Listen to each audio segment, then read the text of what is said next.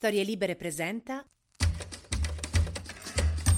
27 ottobre 2022, io sono Alessandro Luna e queste sono le notizie del giorno.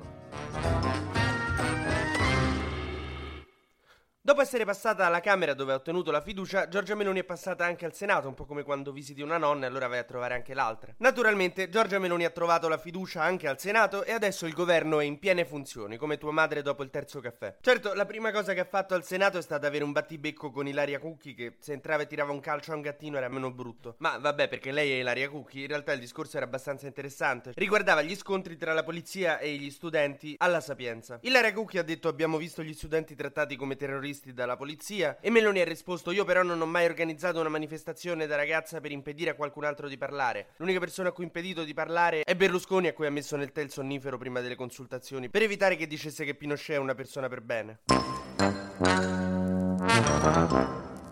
Un altro momento particolare è stato quando Conte faceva il suo discorso e la Meloni, insomma, le telecamere l'hanno inquadrata mentre diceva un qualcosa che chi sa leggere il labiale ha cercato di sintetizzare in che merda. Però secondo me non ha detto che merda, ha detto che meraviglia il discorso di Giuseppe Conte. Se, se voi guardate allo specchio anche i labiali, i labiali coincidono, quindi ci si può confondere che merda e che meraviglia il discorso di Giuseppe Conte. Mentre il momento che tutti aspettavano era il discorso di Berlusconi che è arrivato in Senato tutto in pompa magna e ha fatto un discorso piattissimo in cui ha detto vabbè Meloni ti diamo l'appoggio. Una grande delusione perché ci aspettavamo dei fuochi d'artificio.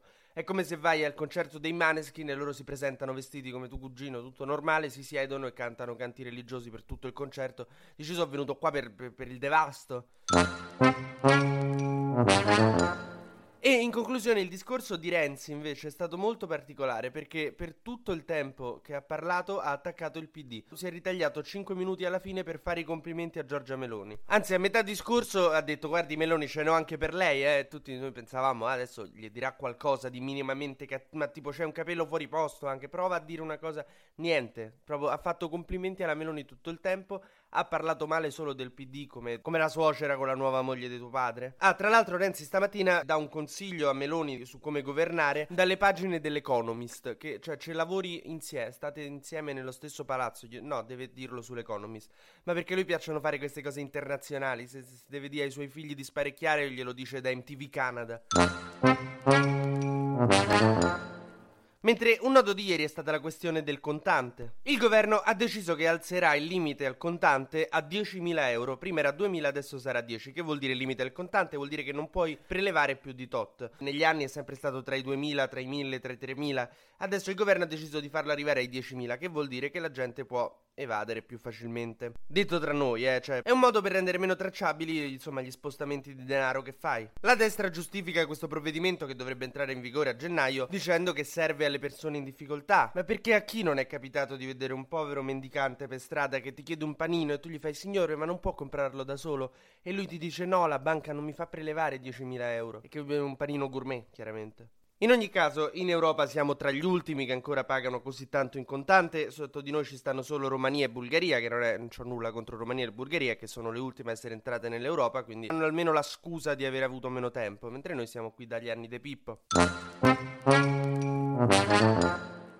Nel frattempo, avete presente quando facevate i compiti tutta l'estate, eh, pensavate di aver finito e vi ricordavate che c'è sta tipo scienze, che ve la siete scordata completamente e so 18 pagine di esercizi?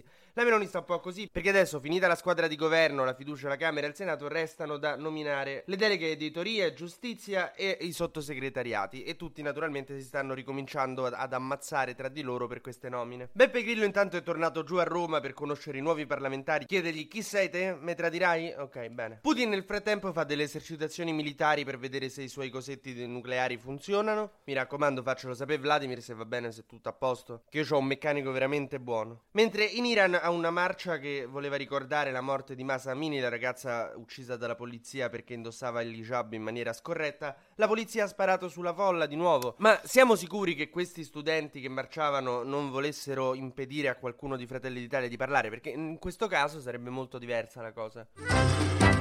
TG Luna torna domani mattina, sempre tra le 12 e le 13, su storielibere.fm.